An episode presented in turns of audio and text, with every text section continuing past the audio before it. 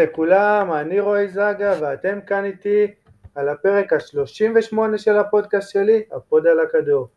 היום אנחנו בפרק מיוחד, ממשיכים עם הסדרה של הפרקים המיוחדים, אחרי הפרק עם מאור מליקסון שזכה לתעודה כל כך גדולה ולהרבה ביקורות חיוביות. פרק לא פחות מעניין ומציין אירוע גדול מאוד, 100 ימים ליורו. היום יום רביעי, השלישי לשלישי, זה בדיוק 100 ימים ליורו, שאנחנו עוד לא יודעים מתי ואיפה ייערך בדיוק, אנחנו נדבר על זה.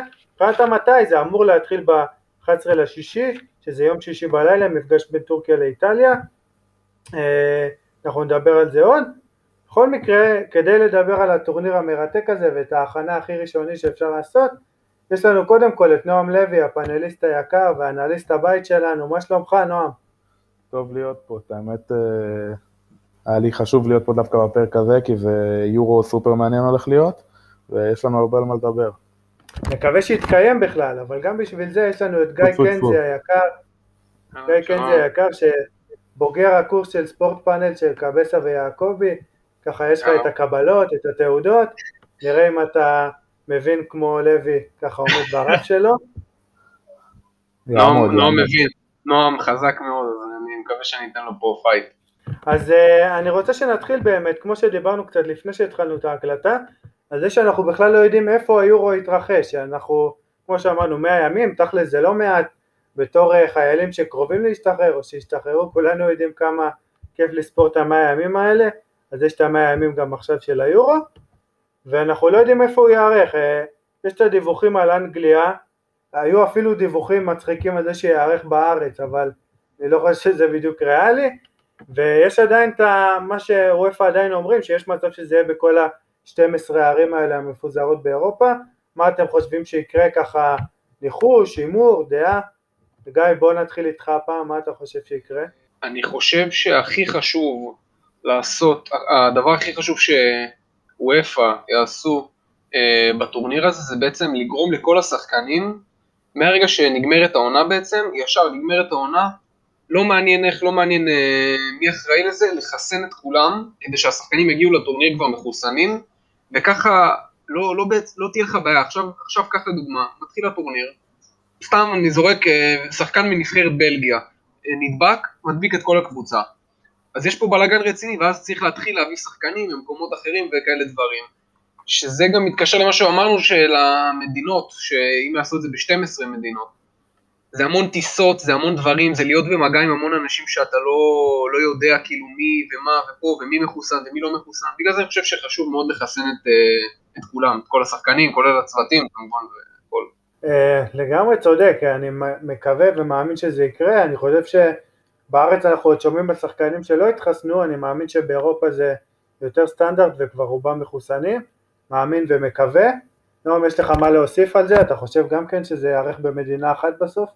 אני מקווה שזה יארך במדינה אחת, אבל אני חושב שוופא צריכה לחשוב פה על הפן הספורטיבי. כי אם עכשיו הם יערכו באנגליה את כל היורו, ופתאום יכניסו קהל רק אנגלי, אז uh, זה חתיכת יתרון שהוא, שהוא לא רציונלי לדעתי, זאת אומרת, זה לא משהו שאמור לקרות בטורניר כזה. אם יש קהל, אז זה קהלים של כל הנבחרות, ואם אין קהל, אז אין קהל בכלל. לא משנה אם זה באנגליה, לא משנה אם זה בפורטוגל. כי זה משהו שיכול להיות deal breaker, כי אם היינו עכשיו יודעים שהיורו באנגליה, ועוד מעט נדבר גם על הדירוג, אז אני חושב שכולנו היינו שמים את אנגליה יותר גבוה. זה משהו שהוא קריטי, ואני מאוד מקווה שאופ"א לא יסתנוורו מהכסף הפוטנציאלי, וישאירו את זה באמת ללא קהל ובצורה פיירית. רציתי להוסיף אם אפשר, שאני מאמין גם שאיך שאני רואה את המצב של הקורונה באירופה, יהיה להם מאוד מאוד קשה למצוא איזשהו מתווה שיהיה מספיק קהל, כאילו, כמו שנועה אומר, שלא, שלא יהיה רק נגיד קהל אנגלים זה באנגליה.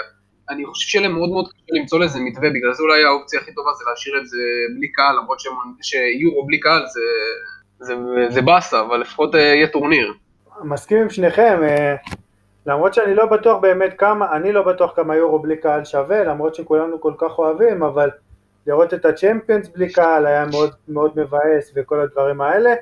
אה, חשוב לציין שעוד אה, נתון מצחיק, שגם ככה גם אם היורו אכן יתקיים, הם ממשיכים לקרוא לו יורו 2020, בהתחלה זה היה בדיחה, אבל אה, שוטטתי ככה באתרים של וופא לקראת הפרק, זה באמת בדיחה עצומה, מי יודע, יכול להיות שזה גם יתקיים בסוף ב-2024 ויקראו לזה יורו 2020, לציון השנה הזאת המגוחכת. עוד נתון אחרון שאני רוצה להוסיף לפני שאולי אתם תוסיפו עוד ונתחיל לדבר מקצועית, זה שכל 24 הנבחרות בעצם שהעפילו לטורניר קיבלו 9.5 מיליון יורו, שזה סכום לא מבוטל, אמנם זה לא קבוצות אלא נבחרות, אבל בכל זאת זה סכומים משמעותיים שיכולים uh, לעזור להם לשפר את הכדורגל במדינה, uh, בונוסים לשחקנים וכולי, ובעצם uh, בתוך שלב הבתים כל ניצחון שווה מיליון וחצי יורו, ותיקו חצי מזה, 750 אלף יורו, אז הנבחרות שהעפילו, יש גם נבחרות יותר קטנות, uh, מקדוניה הצפונית, כל מיני כאלה, פינלנד, נבחרות יותר קטנות, uh, באמת uh, יכולים לצמוח מעצם ההעפלה, זה פרסים שפעם לא היו בטורנירים כאלה. יש לכם מה להוסיף או שנעבור לחלק היותר מקצועי? אה, שמע, זה באמת קריטי, תשעה וחצי מיליון יורו להתאחדות כמו מקדוניה זה, זה חתיכת בוסט, אתה יכול להרים בזה אקדמיה. אז אה, זה טוב לדעת, אני אישית לא ידעתי את זה, אני חושב שגם הרבה מהמאזינים לא ידעו את זה, ונראה לי אפשר להתחיל לדבר מקצועית. כן, גם אני לא ידעתי את זה. בוא, נועם, בוא נתחיל איתך ועם הנבחרת המפתיעה בעצם שאתה בוחר לקראת הטורניר. שוב, אנחנו מדגישים, 100 ימים לפני, הרבה יכול להשתנות, בטח בתקופה הזאת של הקורונה, ויש בזה גם משהו מגניב בתחזית ה... בנקודת הציון הזו. אה, אני לקחתי את הנבחרת המפתיעה שלי, שהיא פולין. אה, למי שלא יודע, מאמן של נבחרת פולין, את האמת, אה, החתמה לא, לא מזמן, את האמת, הוא חתם שם, זה פאולו סוזה, יקירנו, יקיר אוהדי מכבי תל אביב, מאמן שאני אישית מאוד מחזיק ממנו. תשמע, נבחרת פולין, אה, יהיה מעניין מאוד לראות איך זוזה ישתמש בה, כי זה לדעתי הנבחרת אה, אולי היחידה בכל הטורניר שיש לה שחקני כנף ברמה לא, לא מאוד גבוהה, יש הבדל, יש הבדל מאוד ניכר בין הכנפיים לאמצע. אם באמצע יש לך את לבנדובסקי, את זיילינסקי, את קליך, את אה, קריחוביאק, שחקנים כמו פיונטק, הגנה של גליק ובנדרק, בצדדים יש שחקנים מאוד מאוד אלמוניים, אה, שחקני צ'מפיונשיפ, ליגה פולנית, דברים כאלה. אה, יהיה מאוד מעניין לראות את השילוב הזה, אני חושב שזו נבחרת שיכולה להגיע רחוק, זו נבחרת עם המון ניסיון, שלדעתי ביורו זה פקטור מאוד מאוד משמעותי. אה, יהיה, מעניין מאוד לראות איך פאולו סוזה הרכיב פה את הפאזל. זה... ראיתי המון שנים הנבחרת הזאת משחקת 4-4-2 קווים, נכון. עם זיילינסקי בשמאל, זה לנצל את השתי חלוצים הטובים שעוד יש לך, זה, זה לדעתי ראוי. אה, יהיה מעניין לראות באמת מה, מה פאולו לסוזה יעשה פה. לדעתי הוא יצא קצת מהתבניות שהוא שיחק במכבי. אה, אני חושב, היא גם בבית אה, די, די קל אם אני זוכר טוב, היא יכולה לעלות, זה לא משהו שהוא... יכולה לעלות לשמינית, זה לא משהו שהוא... בבית A, ביחד עם ספרד, שוודיה וסלובקיה, בהחלט בית האוויר. זהו, שוודיה בלי זלטן, אני לא חושב שיש להם סיכוי לעלות. אה, אחלה זלטן, וסלובקיה, אם נבחרת ישראל הצליחה להיות עדיפה ממנה, אז אני חושב שגם נבחרת פולין יכולה. אז אה, אני אמשיך מפה ואני אדבר על אותה שוודיה שאומנם אין לה את זלטן, אבל יש לה חלק התקפי. מה שחשוב לציין זה שברוב הבתים שלוש נבחרות יעלו בעצם משלב הבתים, זה יכול מאוד להיות ששתיהן יעלו יחד עם ספרד. בכל מקרה לנבחרת שוודיה יש את אה, אלכסנדר עיסק שמכונה באמת זלטן השחור עם כל ה politically correct הקלוקל הזה, אבל בכל זאת אה, יש לו כמה מאפיינים שמזכירים, הוא באמת לאחרונה בתקופה נהדרת. אה, יש את אה, דיאן קולוסב, קולוסבסקי מיובנטוס ואת אמיל פורסברג מלייפציג, שלושתם זה שחקנים שיכולים לקחת את הנבחרת הזאת באמת כמה מדרגות קדימה, בטח אם הם יגיעו בכושר לטורניר. זו הנבחרת שלי.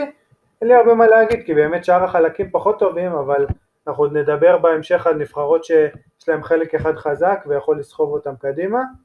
גיא, אה, מה הנבחרת שלך שאולי תפתיע בטורניר? אז קודם כל, להפתיע, אני לא יודע אם היא תפתיע, אבל אני כן חושב שזאת נבחרת שבאיזשהו תהליך של בנייה מחדש. אז אני בחרתי את אה, אוקראינה, שמאמן אותה גדה, אנדרי שבצ'נקו. עכשיו, אה, אני בחרתי באוקראינה דווקא בגלל שראיתי אצלה משהו בנבחרת שלא ראיתי אצלם הרבה זמן, שזה מין אה, כמו דור, דור חדש, המון המון שחקנים אה, מעניינים, דרך אגב יש להם גם כמה ליגיונרים שהם ברמות גבוהות מאוד ומשחקים גם בקבוצות טובות, אז אני בחרתי אפילו שחקן מסוים שאני מסמן אותו כ... כמפתח להצלחה אולי של אוקראינה ולפריחה מחדש של הדור, זה רוסלן מלינובסקי מאטלנטה. אני מאוד מאוד מחזיק ממנו, שחקן עם רגל שמאל מעולה, בעיטות מרחוק, מסירות אה, על 30-40 מטר. אה, באטלנטו הוא משחק גם במרכז השדה וגם אה, כקשר ההתקפי בעצם בתפקיד שהיה של פפו גומז.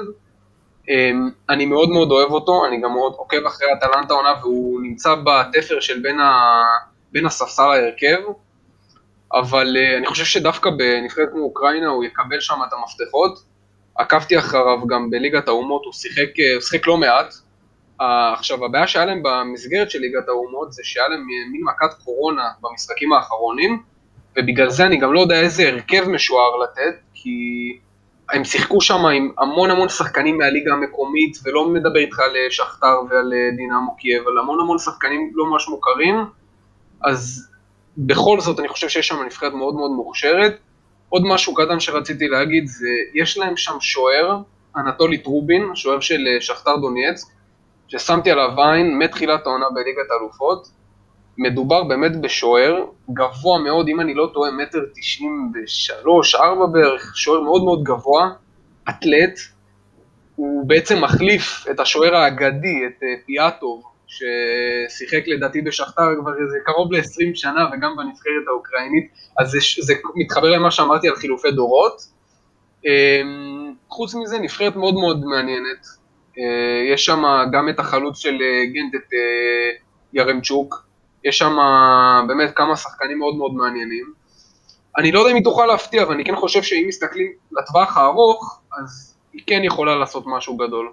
לגמרי, מסכים איתך. וגם האמת בבית אה, יחסית קל, בבית ג' עם הולנד, אוסטריה ומקדוניה, אז אני חושב שבהחלט ראוי לצפות שהיא לפחות תעבור את הבתים, אה, אולי אפילו תעשה יותר מזה עם הגרלה יחסית נוחה. אהבתי את הסימון של מלינובסקי כי מאזיני הפוד וגם נועם יודעים כמה אני אוהב את אטלנטה ובכלל גם אותו, באמת כמו שאמרת בדיוק יפה, את השחקן הזה שהחליף את פפו גומז, אני פפו מאוד מאוד אוהב אותו, נכנס לנעליים יפה מאוד, עוד כשהוא הגיע בעונה שעברה, עושה יפה את התהליך הזה, יש גם את פסינה כן. שעושה שם את התפקיד הזה, אבל אה, יופי של ניתוח. ועכשיו אני רוצה שנעבור בעצם לחלק המרכזי של הפרק. אני רוצה להוסיף עוד משהו על אוקראינה, באמת, אה, כמו שגיא אמר, יש שם דור צעיר מעולה. אה, אחד השחקנים ש... שאני רוצה להזכיר זה ויקסור צימקוב, שנראה לי השחקן הכי טוב שנולד בנהריה. כן, הקשר הישראלי. כן, אז uh, נותן עונה מעולה בדינמו קייב, אני בספק אם שנה הבאה הוא יישאר שם, וזה באמת הוא ביחד עם ירמצ'וק בהתקפה יכולים לעשות uh, צרות ללא מעט הגנות ביורו. צודק לגמרי, כרגיל, אה, תמיד טוב שיש אותך. ועכשיו הגיע הזמן שנעבור לחלק המרכזי של הפרק, לדירוג העוצמה שלנו. עשינו דברים דומים כבר בפודקאסט בעבר, אבל אני אזכיר, כל אחד בעצם דירג את, לקחנו שמונה נבחרות, כי זה בעצם מרבע הגמר ומעלה, וזה גם שמונה נבחרות שכולנו הסכמנו עליהן כטופ שמונה בעצם, ולקחנו שמונה נבחרות וכל אחד דירג אותם מ-1 עד 8, עשינו שקלו, הראשונה קיבלה שמונה נקודות, כך וכך, עד שיצרנו בעצם דירוג משוקלח, ואנחנו נעבור על השמינייה לפי הסדר מהשמינייה עד הראשונה, וקודם כל תגלו מי הראשונה שלנו, מי השנייה, מי הפיבוריטיות מבחינתנו, אולי תלכו לשים כסף בווינר הקרוב לביתכם, וגם תקבלו כמה ניתוחים מקצועיים אה, מאיתנו. אז אה, נתחיל עם המקום השמיני, עם נבחרת איטליה, שאני הצבתי אותה, אני חייב להודות, במיקום קצת יותר גבוה, אה, במיקום החמישי. אני חושב שהיא נבחרת שדווקא מאוד מאוד תפתיע, אני לא יודע אם תפתיע, לא כמו הקודמות שאמרנו, כן, אבל באופן יחסי תיתן יורו מצוין. יש לה את רוברטו מנצ'יני שזה בעיניי מאמן מעולה, וזכו לכולנו מאליפות האגוארו הבלתי נשכחת, הוא משחק במערך 4-3-3 בעצם אה, מאוד מאוד מאוזן, יש לו בעצם הקישור עם ז'ורג'יניו וראטי וברלה, זה השחקנים שאמורים לפתוח, באמת קישור מאוד מאוזן, בהתקפה יש את אימובילה שבאמת חלוץ בכושר אה, נפלא, כבר שנה וחצי פלוס, אה, לא מעט זמן, יש את קיאזה, זניולו, אינסיניה, בתקווה שזניולו ישחק, אני חושב שהוא ראוי גם להרכב, אבל אם לא, אז גם קיאזה ואינסיני זה אחלה התקפה. אה, אני עוד לא בטוח אם בופון ישחק, אני חושב שלא, אלא דונרומה, אבל שניהם שוערים מצוינים, גם דונרומה. אה, לגבי בלמים, זה תמיד מה שהנבחרת הזאת הייתה הכי אה, ידועה בו, אז גם אם בונוצ'י וקייליני, שניהם לא ישחקו, הם עדיין יכול מאוד להיות שכן, וגם אם לא, אז יש את הצ'רבי מלאציו, את בסטוני מאינטר, את, את מנצ'יני מאטלנטה, יש אחלה בלמים, באגף ימין יש את אה, פלורנצי ודי לורנצו, שניהם אה, מגנים ימניים לא רעים בכלל, ובשמאל את ספינצולה מרומא, אמרסון ולוקה פלגריני. יש עוד הרבה שחקנים אה, שיכולים לעבות את הנבחרת, כמו מויזקין, בלוטי, ברארדי, מנואלו קטלי, טונאלי, לורנצו פלגריני, הרבה מאוד שחקנים, ובעיניי פשוט הרחבתי עליה כי לפי הדירוגים שנתנו כנראה שאני רואה בה כנבחרת אה, יותר אה, טובה מכם, אז זה, זה הדעה שלי, נבחרת שיכולה מאוד להפתיע, מאוד מאוזנת, אה, אמנם משהו צריך להתחבר שם, אבל היא יכולה להגיע מאוד רחוק, ואיטליה כמו איטליה זו נבחרת שכל השנים הייתה ידועה בזה שבנוקאוט היא טובה, ומאוד מלוכדת מבחינת לאומית, אני גם לא אופתע אם היא תגיע אפילו לחצי ואפילו יותר, עוד פעם, תלוי הגרלה, ראינו במונדיאל האחרון כמה הגרלה היא חשובה. גיא, בוא נעבור אליך, מה דעתך על נבחרת איטליה? אז ככה, אז קודם כל, אה, בנוגע לשחקנים שאמרת, אז חלק מהם היו חלק מאוד משמעותי ב, בעצם במסגרת של אה, ליגת האומות, אבל אני דווקא הולך, אה, אני, אני אוהד מושבע של הליגה האיטלקית, אני גם אוהד מילאן, אז ככה זה גילוי נאות. אני חייב להגיד שלדעתי בצד ימין של ההגנה של, של הנבחרת האיטלקית, לא יפתחו דווקא פלורנסי ודי לורנצו, אלא יפתח דוידה קלבריה של מילאן, הוא נותן העונה עונת שיא מבחינה הגנתית, הוא המתקל הטוב ביותר בליגה האיטלקית, הוא לדעתי, לדעתי הכנה, גם השחקן ההגנה בעצם הטוב ביותר השנה באיטליה. אה, יש עוד שחקן אה, למרכז ההגנה, שזה הקפטן של מילאן, אה, אלסיו רומניולי. אני גם חושב שהוא, אני לא יודע אם הוא יפתח, כי אני לא חושב שהוא יותר טוב מבסטוני, אבל אני כן חושב שהוא יהיה בעצם הבלם השלישי בהיררכיה בנבחרת.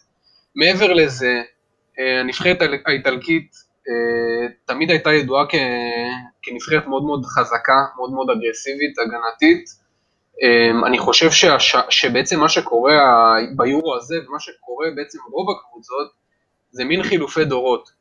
אפשר לשים, לזה, לשים לב לזה ברוב הנבחרות שיש, אז גם באיטליה זה קורה. באיטליה הרבה שנים לא היה להם איזשהו כוכב, לא היה להם איזה מישהו שאמור לפרוץ איזה טאלנט, אז כמו שאתה אמרת זניולו, יש גם את קיאזה.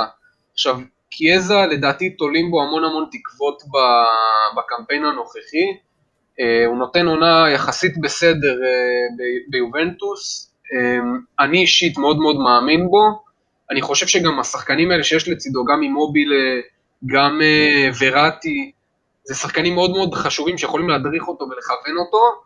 אני כן חושב שלנבחרת האיטלקית יש פוטנציאל להגיע רחוק, הכל שאלה איך זה יתחבר לה, כי מרגיש שיש שם כל מיני דברים שעדיין לא מתחברים, ואני אישית חושב שאם הם היו לוקחים בקישור שלהם, שמורכב כמו שאמרת מג'ורג'יניו, אה, ברלה וראטי, אם הם היו לוקחים שחקן, לדוגמה של מנואלו קטלי, כמו שאמרת, והיו שמים אותו במקום ג'ורג'יניו, אולי, אולי היה מתחבר יותר משהו בקישור. אני אישית לא מחזיק מג'ורג'יניו יותר מדי, אני חושב שגם הקישור הוא קצת אה, זה יישמע מצחיק, אבל הקישור נמוך, קישור נמוך מאוד של אה, ברלה, ג'ורדיניו וראטי, וזה מאוד מאוד משפיע. צריך שחקן אגרסיבי, פיזי, שינהל את אה, מרכז השדה, אבל מעבר לזה, כמו שאמרת, יש נבחרת טובה, נבחרת שבעזרת הגרלה יכולה להגיע רחוק. הגרלה טובה יכולה להגיע רחוק. נועם, יש לך מה להוסיף על כל מה שאמרנו על הסקואדרה הזורה? אני אוסיף פה איזה משהו מעניין בנוגע למערך של איטליה, שאני זורק פה איזה רעיון, אולי מנצ'יני ישמע. אה, דבר שקונטה עושה עם ברלה באינטר. אה, אני הייתי פותח עם קיאזה בשמאל, בצד ימין פותח עם מוי סכין, שמשחק המון שם בפריז, ונותן לברלה להיות קשר אמצע ימין, שזה משהו שהוא עושה המון המון המון באינטר, שהוא בורח המון ימינה. הוא עושה את זה עם חכימי אמנם באינטר, אבל uh, אני חושב שברלה הוא שחקן המפתח של איטליה בלי קשר. Uh, קשר פנטסטי, אני לא, לא צריך להוסיף, פשוט תראו את אינטר השנה. ואני חושב שנוכחות של אימובילה וקין ברחבה יכולה לפתור להם הרבה, הרבה צרות מהקישור הטיפה אפרורי שלהם. כמו שאמרתם, עם ג'ורג'יניו ווראטי, עם טונלי אולי ישחק. זה משהו שיכול להיות מעניין, אני חושב שבאמת ברלה, ברלה אני לא אגיד שהקמפיין ביורו ייפול, אה, ייפול עליו, אה, על הכושר שלו, אבל אני חושב שהוא באמת איש המפתח של איטליה. אני אישית חושב שההגנה של איטליה לא מספיק טובה, בגלל זה גם הקמתי אותה מקום שמיני, במיוחד ביחס לשאר ההגנות, אולי להוציא את בלגיה לדעתי זו ההגנה הכי, הכי גרועה בדירוג שלנו. גיליתי שבלגיה בפנים, אבל אני לא חושב שמישהו, שלמישהו היה ספק. דונה רומא יכול להציל קצת, אבל uh, אני חושב שהיא שווה את המקום השמיני, כמו שאני דירקתי אותה. נתקדם קדימה לנבחרת שבמקום השביעי, עוד נבחרת שאני דירקתי קצת יותר גבוה, וזו ספרד. ספרד כמו ספרד, דיברנו על איטליה ועל הגנה, שנועם טוען ואולי בצדק שעכשיו היא קצת פחות טובה, אז בספרד ידועה כבר שנים בקישור שלה ובהחזקת כדור שלה, המסירות הקצרות, אז עדיין לספרד בעיניי יש אה, חוליית קישור נהדרת, בין אם זה רודרי, הקשר של סיטי, האחורי, פביאן רואיז, תיאגו, מרקוס יורנטה, קוקה, בוסקץ, מיקל מרינו, סביוס, סאול, כל כך הרבה שחקנים שגם השביעי והשמיני והתשיעי בהם יכולים להיות אחלה חוליית קישור, אבל מלבד זה באמת היא באמת לא, לא מספיק טובה, הגנה ככל הנראה יפתח בה פאו תורס לצד רמוס, שאומנם רמוס זה בלם נהדר ומדהים, אבל פאו תורס לא, לא מספיק בעיניי לנבחרת כיום שרוצה להתמודד על יורו.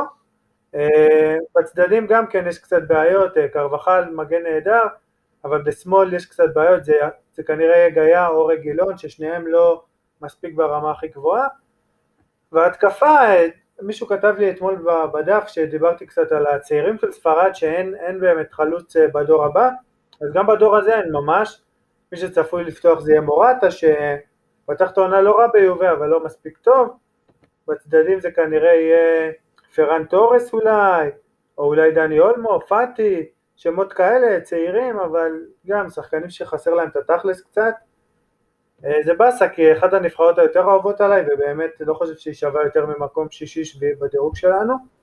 נועם, עכשיו נתחיל איתך, מה דעתך על הנבחרת הספרדית? אה, קודם כל אני אחזק אותך, אני אגיד שהקישור של ספרד באמת מצוין, יש פה כל כך הרבה אופציות, אה, כאב ראש חיובי ללואיס אנריקה.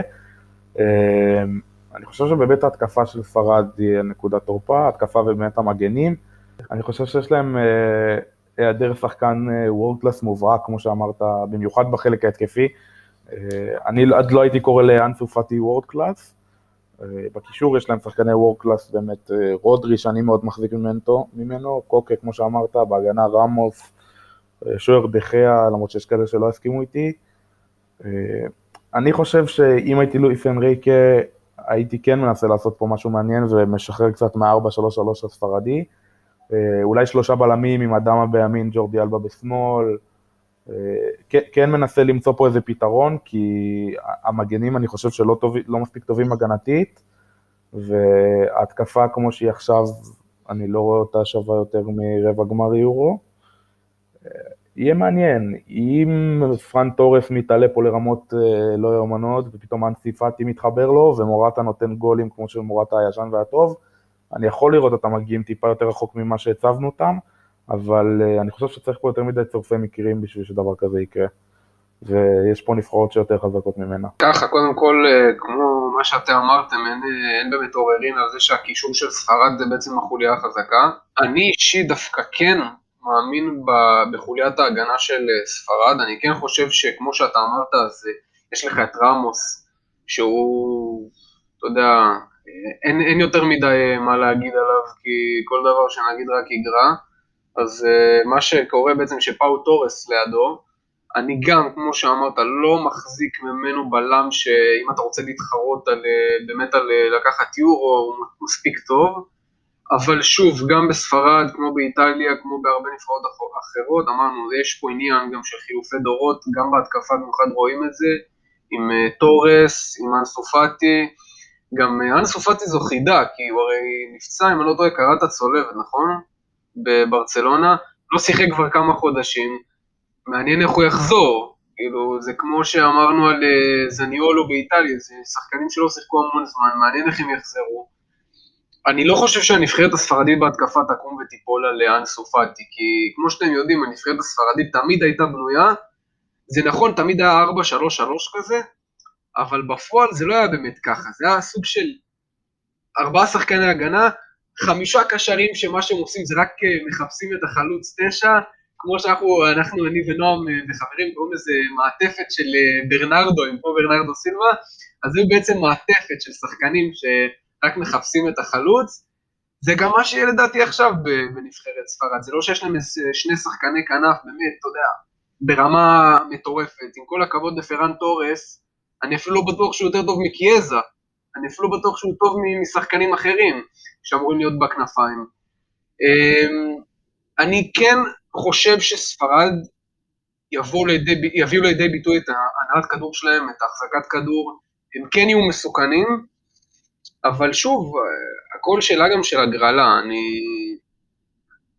מורטה זה לא חלוץ שיסחוב אותם עד הסוף, זה לא עכשיו, מורטה זה לא לבנדובסקי, מורטה זה לא קריסטיאנו רונלדו, זה לא שחקן שיכול לסחוב, אבל כן, הוא נותן עונה לא רעה ביובנטוס, אני כן חושב שהוא יכול לתת שם את המספרים, זה לא דוד ויה, זה לא פרננדו טורס, אבל הוא חלוץ טוב. ושווה להזכיר אבל שביורו 2012, אם אני לא טועה, אז ססק פאברגס אז שיחק את החלוץ, חלוץ המדומה, ובעצם ספרד, כמו שאמרנו והדגשנו שלושתנו, יש לה באמת קישור נהדר, ויכולה אפילו להציב איזה דני אולמו כזה פתאום חלוץ ויכול לתת מספרים, אבל אה, סיכמנו יפה. אני רוצה שנעבור לעוד נבחרת שבעיניי אחת החידות היותר גדולות, וזו גרמניה, ש... אני חייב להגיד שבעיניי, בעיניי אישית, אני די בטוח שזה גם מה שדירקתי, היא האחרונה מבין השמונה האלה, כי החילופי דורות שם מאוד מאוד בעייתיים, וראינו את זה במונדיאל 2018 שבו היא סיימה אחרונה, בבית עם אה, דרום קוריאה, מקסיקו ושוודיה, אה, באמת אה, מונדיאל נורא שלה זה היה, המשחק האחרון בעצם שלה הפסידה 6-0 לאותה ספרד שרק עכשיו דיברנו עליה, ושלושה של אותו פרן תורס, למרות שזה עוד פעם משחקי ליגת האומות והם כאילו פחות משנים, אבל זה כן היה בעיניי משחק שאומר הרבה. מה שכן, אני חייב להגיד, בכל זאת, ההגנה שלה בעיניי ממש לא טובה היום, אבל הקישור שכולל שחקנים כמו קרוס, קימיך, גונדואן שבעונה מעולה וגם גורצקה, ארבעתם בכושר מצוין, אני בכלל לא יודע איך אפשר להוציא מפה מישהו מהרביעייה הזאת, וגם כן ההתקפה עם גנברי, ורנר וסאנה, אברץ, ברנט, יש באמת אחלה שחקנים גם בהתקפה, גם כן צעירים בעיניי שלא עשו את הקפיצת מדרגה, אבל יכולים להתפוצץ פתאום, אבל הבעיה זה הגנה, אה, רודיגר, זולה, אולי אמריצ'אן אפילו משחק שם בלם לפעמים, אה, גוסנס שאני מאוד אוהב מאטלנטה, אבל הוא לא הגנתית מספיק טוב, קלוסטרמן, הלסטנברג, כל מיני שמות כאלה שבעיניי, אם דיברת נועם על ההגנה הכי גרועה של איטליה, בעיניי זאת by far ההגנה הכי גרועה, יותר גם מבלגיה, אה, זו דעתי, מבחינת עוד, כמו שאמרתי, קישור ומעלה, נבחרת אולי אפילו top 3-4, הגנה ממש לא טובה. גיא, מה דעתך על הנבחרת הגרמנית, ה Mannschaft הגרמנית? אז כן, אז קודם כל, אה, אני אוהב לעשות לעצמי מין אה, חוליה חזקה וחוליה חלשה. עכשיו, לדעתי החוליה החלשה בנבחרת, עם כמה שזה באמת אבסורד להגיד את זה, זה דווקא מאמן. אני חושב שעם כל העניין של חילופי דורות שדיברנו, אז uh, יוגי לב הוא מאמן מעולה, מאמן מדהים, אבל לדעתי כבר עבר זמנו לפחות בנבחרת גרמניה. אני חושב שכן, כן מסוגל להביא רעיונות חדשים, כמו שראינו אותו משחק כבר uh, תקופה ארוכה עם המערך של uh, שלושה בלמים, ובעצם מנסה לשלב נגיד שחקני כנף, כנף, מגן כנף כמו נגיד גוסנס, שזה בעצם הדור החדש של גרמניה, למרות שהוא לא, לא צעיר, אבל זה הדור החדש של גרמניה, אז כן, הוא יכול להביא פתרונות ויכול לעשות דברים מעניינים, אבל שוב, מאמן שכבר לדעתי מיצה את עצמו בגרמניה, וכמו שאמרת, הגנה מאוד מאוד מאוד חלשה, לא משנה איזה, איזה קומבינציה אתה עושה שם, נגיד, אתה מרכיב שם זולה, אה, רודיגר וגינטר נגיד, זה לא מספיק טוב, זה לא נבחרת גרמניה, זה לא פיליפ לאם, זה לא אומלס ובואטנג בשיאם, זה לא זה. מה שכן, יש להם חלק התקפי מאוד מאוד רחב, קישור עם ארבעה שחקנים שאמרת שכל אחד באמת זה, להוציא אותו מהרכב זה, זה פשע. אה, יש את רובין גוסנס, שכמו שאמרת שאתה אוהב את אטלנטה, אז אני עוקב אחריו כבר המון זמן, ויש לי אפילו איזה נקודה מצחיקה עליו, שהמספרים שלו העונה בליגה הם יותר טובים מהמספרים של סעדיו מאנה בליברפול, והוא בכלל מגן. אז שתבין כאילו איזה עונה הוא עובר. אה, שוב, השחקנים בגרמניה, יש שחקנים מעולים, יש לך את uh, גוסנס, יש לך אפילו את המחליף של גוסנס בזה, שזה פיליפ מקס, שמשחק עם ערן זהבי באיינדובן, עוד שחקן שהוא גם אותו סגנון מאוד מאוד התקפי, מצבים נייחים מעולים. אברץ, ורנר, גנברי, סאנה, האופציות בהתקפה לא נגמרות. שוב, גרמניה זאת גרמניה, אתה יודע, איך אומרים, משחקים 90 דקות ובסוף הגרמנים מנצחים, אז יש מצב שגם הפעם הגרמנים ינצחו. קימיך לדעתי הוא איש המפתח בנבחרת, כמו בביירן מינכן, זה השחקן לדעתי היום הקשר, לדעתי הטוב בעולם. אני לא רואה אצלו נקודה אחת של חולשה, הגנתי, התקפי, בישולים, גולים, מה שאתה רוצה. אמ, וזהו, לדעתי, שוב, כמו שאמרנו עם הגרלה, אולי, אולי אם נגיד יקבלו בשלב ש... בשלב כאילו אחרי הבתים, קבוצה ראשונה אחרי הבתים, יקבלו איזה קבוצה שהיא אווירה כזאת, אז אולי זה ייתן להם יותר ביטחון לשלבים היותר אה, גבוהים. לפני שנעבור לנועם, אני רק רוצה, אם סימנת אתה את קימיך, אני חושב שקרוס בעיניי זה השחקן שחייבים לבנות עליו, כי אני מקווה נועם שאני לא גונב לך מה שרצית להגיד, אבל אני חושב שקרוס זה השחקן שחייבים לבנות עליו, כי קודם כל גם בריאל מדריד, שאנחנו רואים את זה כבר uh, כמה שנים, uh, קבוצה באמת, מצחיק להגיד, והחלשה, ריאל מדריד של השנים האחרונות, וקרוס יחד עם מודריץ' וקסמירו, אבל בעיניי הוא בכושר הכי טוב מבין שלושתם כבר לא מעט זמן. אה, קסמירו גם לא רע, אבל אני כן חושב שקרוס הכי משמעותי גם מביניהם, גם אני חושב שהם מהשחקנים האלה, כי איך שהוא מנהל משחק, באמת, אה, אם דיברנו קודם על ספרד, ואני באמת חושב שהוא היה צריך להיוולד ספרדי קרוס, כי הוא עושה את זה בצורה הכי מדהימה שיש, כדורים ארוכים פנטסטיים, גם מסירות מפתח, באמת כל סוג של מסירה שאפשר לדבר עליה, קרוס יודע לעשות אותה מצוין, ואני חושב שאם נשלב את שניהם ביחד, קרוס וקימיך זה באמת כנראה חוליית הקישור אה, אפילו הכי טובה בעיניי מבין הנבחרות שניתן פה, לא, לא עולה לי משהו יותר טוב, ועכשיו נועם בואו נסגור את זה איתך. אני חושב שיש פה אופציה ליואקים לב להפוך את גרמניה לנבחרת שנורא נורא קשה לשחק מולה. אה, הכל, הכל תלוי באיזה גישה הוא יבוא. אני לא מסכים איתכם, אני חושב שיש פה פוטנציאל בסדר להגנה של גרמניה. אה, אני הייתי עולה, אני הייתי עולה באמת עם שלושה בלמים, כמו שאמרת שיוקים לב שחק לאחרונה. אה, קלוסטמן ואלצנברג עושים את זה מעולה בלייפציג, אה, ביניהם הייתי שם או את שולה או את רודיגר, שרודיגר אגב מורגל גם כן לשחק בשלושה בלמים תחת טוחל. הם עושים את זה מעולה בלייפציג, הם ההגנה הכי טובה בגרמניה לדעתי, שזה ליגה שקשה להיות בה הגנה טובה. אז אני, אני כן הייתי רואה, הייתי רואה פה גם אופציה לשלב באמת את גוזנס בכנף שמאל, אה, אולי את קימיץ' בימין, אני לא יודע, חבל לי קצת ש... שהוא יתבזבז בכנף, אבל שיש לך את אה, קרוס גונדואן וגורצקה בארסנל בקישור, אה, צריך לשלב כמה שיותר. חלק התקפי אני חושב שאמרתם, גנברי, ארוות, סאנה, ורנר, מולר אני חושב פרש מהנבחרת וחבל, כי הוא יכל להוסיף פה, להוסיף פה פן אחר של שחקן. אה, אני חושב שאם גר, גרמניה יתחבר לה, היא יכולה ללכת באמת עד הגמר אפילו, כי אה, אני חושב שהיא יכולה להפוך פה לקבוצה, אם ההגנה שלה תהיה מאומנת ובאמת אה, שלושה בלמים כמו שצריך, קלוסטמן ואלסנברג, באמת שלושה בלמים שמורגלים לשלושה בלמים זה משהו שהוא די, די נדיר בנבחרות. אם זה יתחבר טוב, אני חושב שיכול להיות פה יורו מדהים לגרמניה. שתלחץ גבוה עם קישור מפלצתי וגנברי וסאנה בכושר שיא וורנר אולי יחזור לעצמו עד אז וזה יכול להיות פנטסטי, באמת, אני מחכה מאוד לראות אותם. יש לי עוד נקודה קטנה על, על הנבחרת הגרמנית. אה, דיברנו על גוסנס בקו שמאל, אז אה, בצד ימין יש שחקן צעיר מוכשר מאוד בוולסבורג, בקו, הוא נותן אה, השנה עונה מעולה בגרמניה, אני לא זוכר את המספרים המדויקים שלו, אבל מדובר בשחקן מאוד מאוד מהיר, מאוד מאוד התקפי, בנוי פיזית uh, בצורה מעולה. Uh, הוא לדעתי יקבל עכשיו את הבמה מיואכים לב uh, ויכבוש שם בעצם את העמדה של המגן כנף בצד ימין. וזה בעצם רק בגלל שלא היינו סגורים על, ה... על מי ישחק שם בקו ימין, לדעתי הוא יתפוס שם את העמדה. וקימיך כן יישאר באמצע עם קרוס. אני אחלה שחקן באמת, רידל בקו, גם אני מחזיק ממנו, שכחתי אותו האמת, אז זו אה, הערה מצוינת.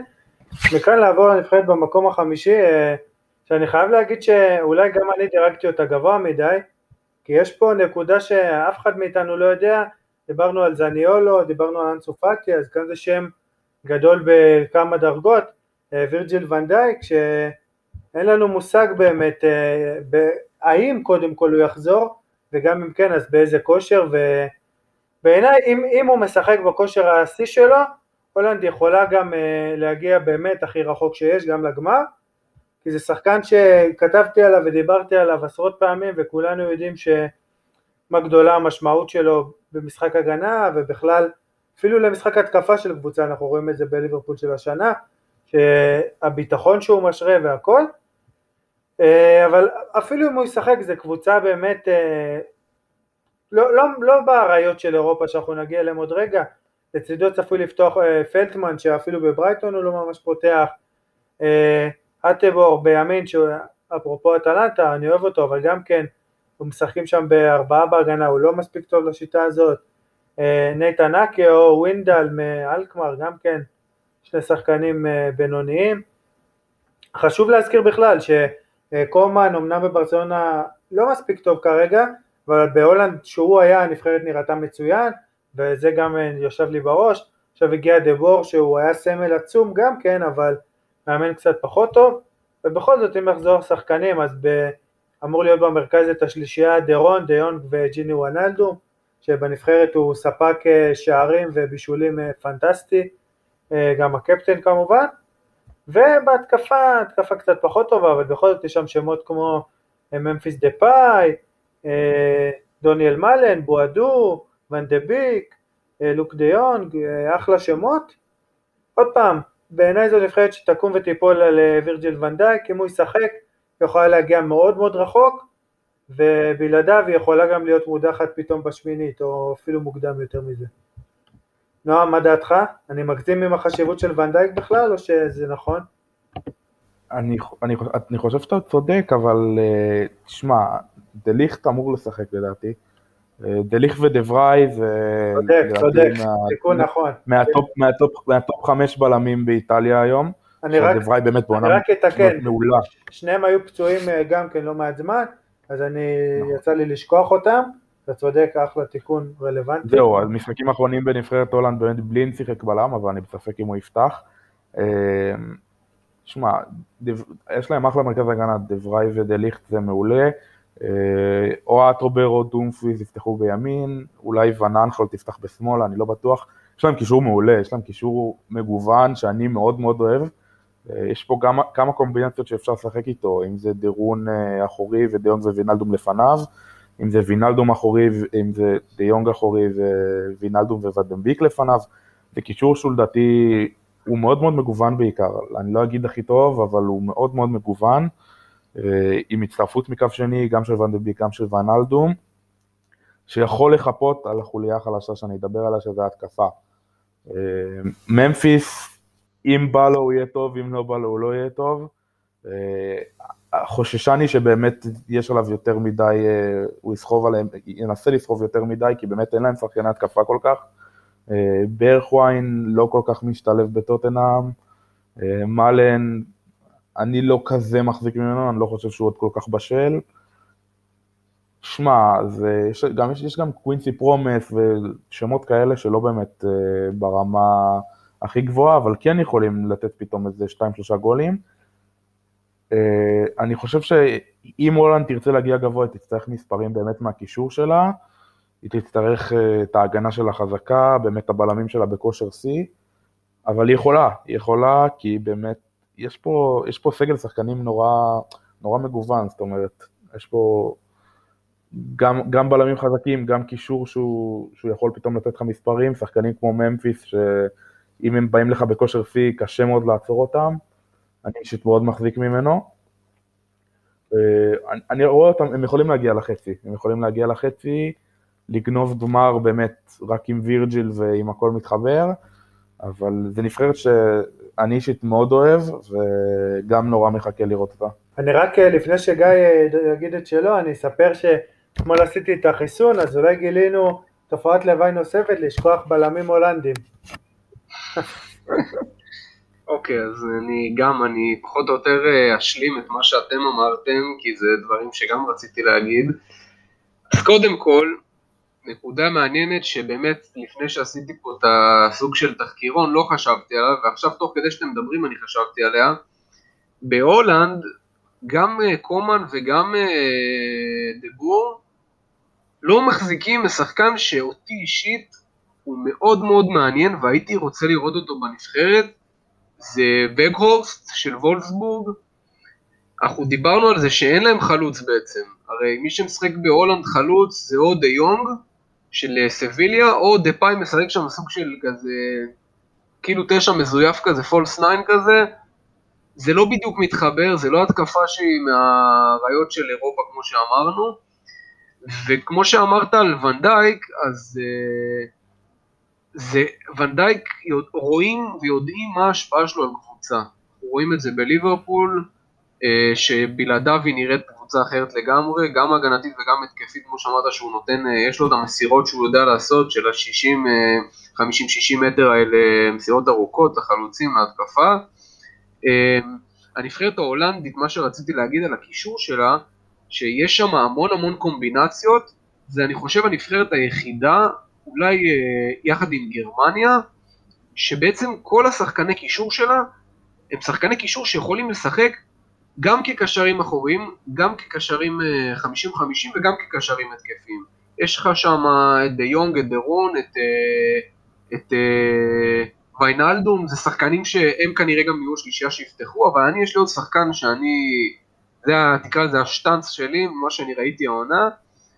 אה, עוד שחקן שגם היה בבונדסליגה ועכשיו באייקס, זה דייבי קלאסן, אה, שחקן שאני מאוד מאוד מחזיק ממנו, יצא לי לראות אה, לא מעט משחקים של אייקס העונה, אני חושב שזה שחקן שדווקא בגלל שהוא לא ממש מחזיקים ממנו בשאר אירופה, בנבחרת ההולנדית הוא כן משחק.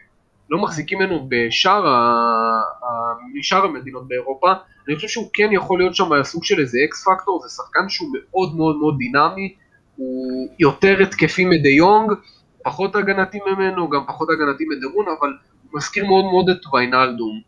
אמ, וחוץ מזה אמרנו על דליכט ודפריי, לדעתי הם יפתחו בסופו של דבר, לדעתי ונדייק, לא, אני לא חושב שהוא יהיה כשיר ב-100% וגם אם נגיד הוא יהיה כשיר, אני לא יודע כמה המאמן, אתה יודע, ירוץ לסכן אותו ולתת לו לפתוח במשחקים מאוד מאוד אינטנסיביים, זה מאוד מאוד קשה, גם זה משחקים שיכולים להגיע להערכות, דברים כאלה אם הם יעלו שלבים.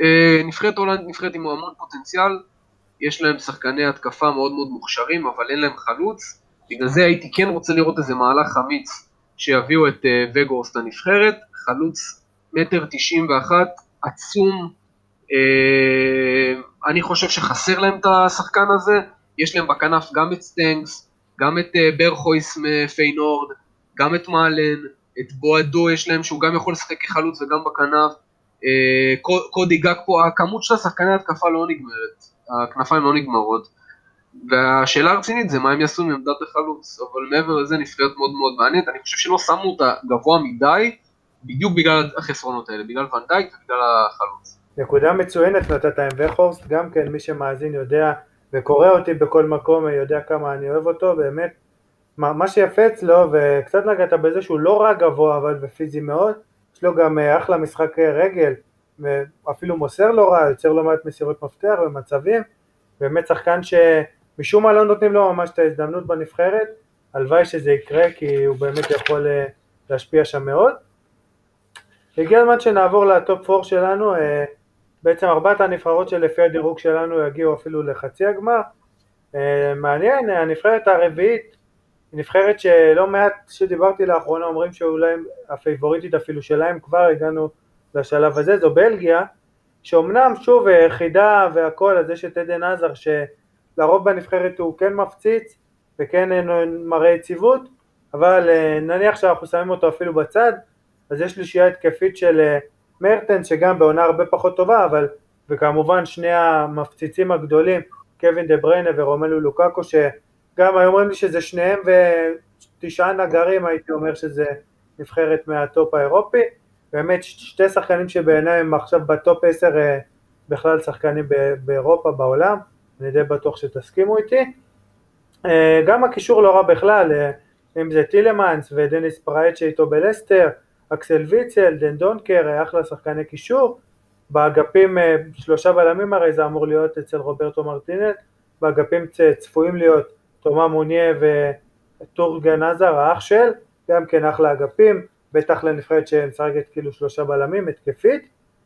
הבלמים באמת, כמו שנועם הזכיר כבר בתחילת הפרק, אה, קצת פחות טובים, זה יהיה כנראה אלדרווירלד, ורטונגן ואולי בויאטה או דנייר, כנראה, אם אני לא שכחתי מישהו שוב, אז כנראה זה החבר'ה שהם ותיקים ויש להם ניסיון, אבל באמת אה, איבדו קצת מהיכולות הפיזיות שלהם, שזה בעיה. אני בכל זאת חושב, אה, אם נחזור לנקודה שהדגשתי, לוקאקו, דה בריינה, בוא, בוא נגיד ככה, אם עזר כן ישחק בשיא שלו, היא יכולה בקלות לזכות בעיניי, בעיניי, וגם אם לא, זו נבחרת שיכולה ללכת מאוד רחוק, זו דעתי. אז ככה, קודם כל, אה, זו נקודה קטנה רק אה, כנראה לתיקון, לפי דעתי. נתתי פה סוג של הרכב משוער, כמו שאמרנו, בלגיה הולכים כבר כמה שנים טובות עם המערך הזה של שלושה שחקנים בהגנה, אז נתתי פה איזשהו הרכב משוער, דומה מאוד לשחקנים שאמרת, אבל עם נקודות שלדעתי שחקנים שהשתפרו, נגיד על, אמרנו על זה תומא מוניה, אז לפי דעתי יפתח במקומו uh, קסטן עם uh, לסטר, שלטעמי הוא שחקן יותר מאוזן ממנו גם הגנתית, גם התקפית.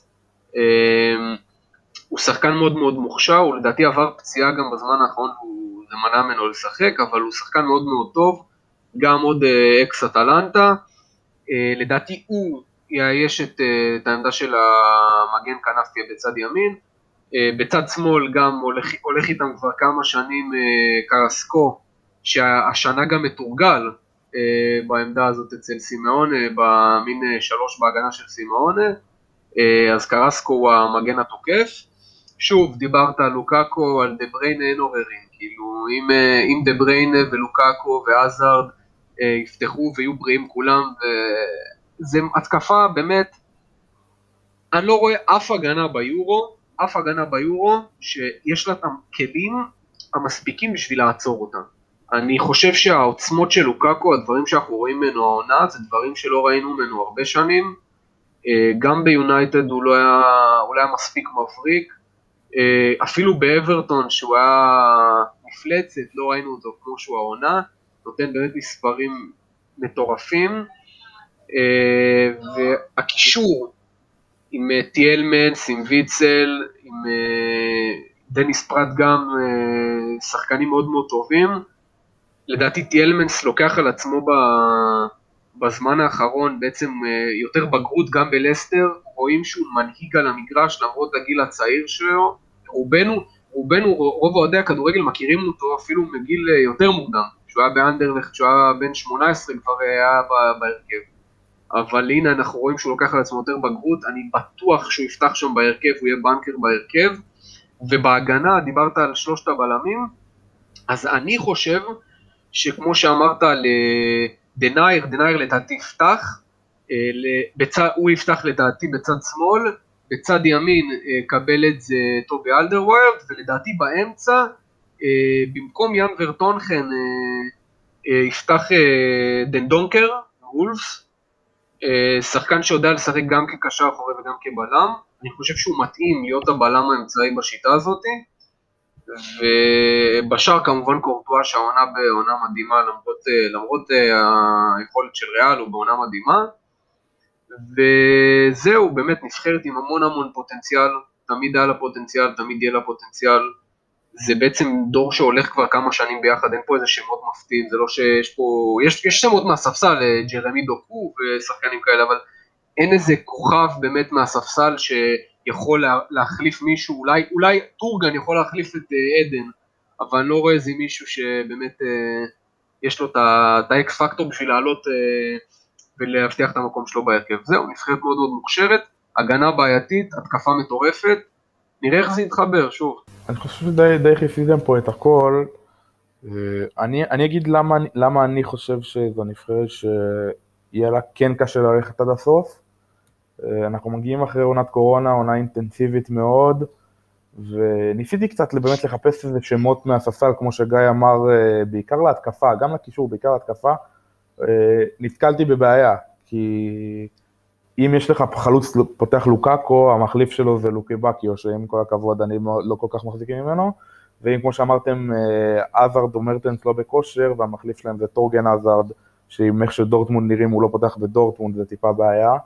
אה, או ז'רמי דוקו או טרוסארד של ברייטון, זה שמות שהיו טובים אם זה היה נבחרת דנמרק או אם זה היה נבחרת ב-level הזה, זה לא מספיק בשביל הטופ 4, אה, גם בהגנה כמעט אין שמות, גם בקישור באמת חוץ מדניס פראט, יש שחקנים שהם נורא נורא צעירים ולא לא ברמה. שוב, אני חושב שכל עוד הם יצליחו איכשהו לשמור על ההרכב הראשון בכושר ובפיט ובריא, הם יכולים לרוץ רחוק, כי זה באמת הרכב מפלצתי, אולי להוציא את השלושה בלמים, אבל אה, דווקא, דווקא בעונה הזאת, העומק לדעתי כן יהיה פקטור מאוד מאוד משמעותי, וזה משהו שלדעתי בלגיה הכי לוקה בו מכל הנבחרות שציינו פה עד עכשיו. אה, יהיה מעניין, זה לדעתי הנבחרת שגם רגילה לשחק את השלושה בלמים, וגם יש לה את השחקני כנף הכי טובים בשביל זה, אה, גם קסטניה שאני מאוד אוהב, גם קרסקו שאני מאוד מאוד אוהב, וצ'ולו עושה איתו פלאים שם. אמ, אבל שוב, העומק לדעתי יהיה פה פקטור, כי אם פתאום לוקקו נפצע, אם פתאום דה בריינה נפצע וצריך להעלות את טרוסארד מהספסל או שחקנים כאלה, זה לא יספיק. צודק לגמרי. אה, אני חושב שעכשיו אנחנו הגענו, לפחות בעיניי, למי שהם שלושת הפייבוריטיות הכי גדולות אה, בעצם לזכייה ביורו, אני חושב שכולם הסכימו על זה, ואם אני לא טועה, גם סוכנויות ההימורים. אה, הנבחרת במקום השלישי שלנו זאת נבחרת שלפחות בעיניי לגמרי יכולה לזכות ביורו הזה, בטח אם כמו שאמרנו בתחילת הפרק אה, יהיה את החוסר ספורטיביות הזה והוא יארך אצלה בבית רק עם קהל שלה, אז אה, זאת אנגליה כמובן שלושת האריות. אם, אם נדבר מקצועית נטו וננתק את הענייני קהל וכאלה, אני חושב, בניתי לעצמי את ההרכב פה, אני חושב שהוא ימשיך עם ה... 3-4-2-1 הזה שהוא משחק לא מעט סאוטגייט, אה, בעצם הוא, הוא אוהב מאוד ואני מאוד אוהב את זה, לשחק עם אה, קייל ווקר אה, כאחד הבלמים, הבלם הימני בשלישייה, לצידו סטונס ומגווייר, סטונס בכושר מדהים העונה וגם מגווייר לפחות באופן יחסי לעצמו הוא בלם לא רע ומה שטוב בטורנירים כאלה המשחק ראש שלו במצבים נייחים אפילו רק בשביל זה שווה להרכיב אותו. מגן ימני זה כמובן לפחות לדעתי יהיה טרנט בשמאל זה כנראה יהיה צ'ילואל, למרות שגם טריפייר לאחרונה משחק שם בשמאל בנבחרת, אני בכל זאת חושב שעדיף שצ'ילואל ישחק שם. אה, קישור של אה, אנדרסון ורייס לדעתי ישחקו בצמד שמשלים את עצמו מעולה, אחד יותר הגנתי, שניהם לא רעים בהגנה אבל אה, יודעים גם לתמוך בהתקפה, אנדרסון בעיקר. שלישייה התקפית יש מלא אופציות, אתם בטח גם תיגעו בזה, ולדעתי בטח ביחוס לכושר זה צריך להיות אה, סנצ'ו, רשפורד וארי קיין. ארי קיין אה, שחקן שדיברנו על חלוצים נהדרים ועוד נדבר בהמשך, שחקן שיכול גם לבדו למשוך את הנבחרת הזאת עם מה שהוא עושה העונה בטוטנאם. יש גם עוד אופציות שבטח תדברו, סטרלינג וגריליש ומאונט ועוד הרבה שמות. זו הדעה שלי ולדעתי ההרכב הזה יכול אה, ב- ביום טוב עם הגרלות סבירות ועם גמר שהם יציגו בו יכולת טובה גם לקחת את הגביע הזה. נועם, מה דעתך? אתה חושב שיש להם סיכוי אה, אמיתי לקחת תואר סוף סוף לאנגלים? אני חושב שכן, אה, אני חושב שסוף סוף אפשר להגיד ההגנה של אנגליה טובה. זה משהו שבשנים האחרונות אה, היה קצת בעייתי, מאז פרישתו של ג'ון טרי בעצם. הגנה טובה, שלוש, שלושה בלמים טובים, ווקר בלם, אני מאוד מאוד אוהב את זה. אני חושב שבצד שמאל יש את צ'ילואל, הלוואי, הלוואי, הלוואי שסאקה יפתח שם, זה, זה יכול להיות uh, חתיכת רענון, uh, בדיוק לשיטה הוא מתאים, וזה שחקן שגם יכול מאוד מאוד לתרום התקפית בהיעדר עזרה כזאת מהקישור.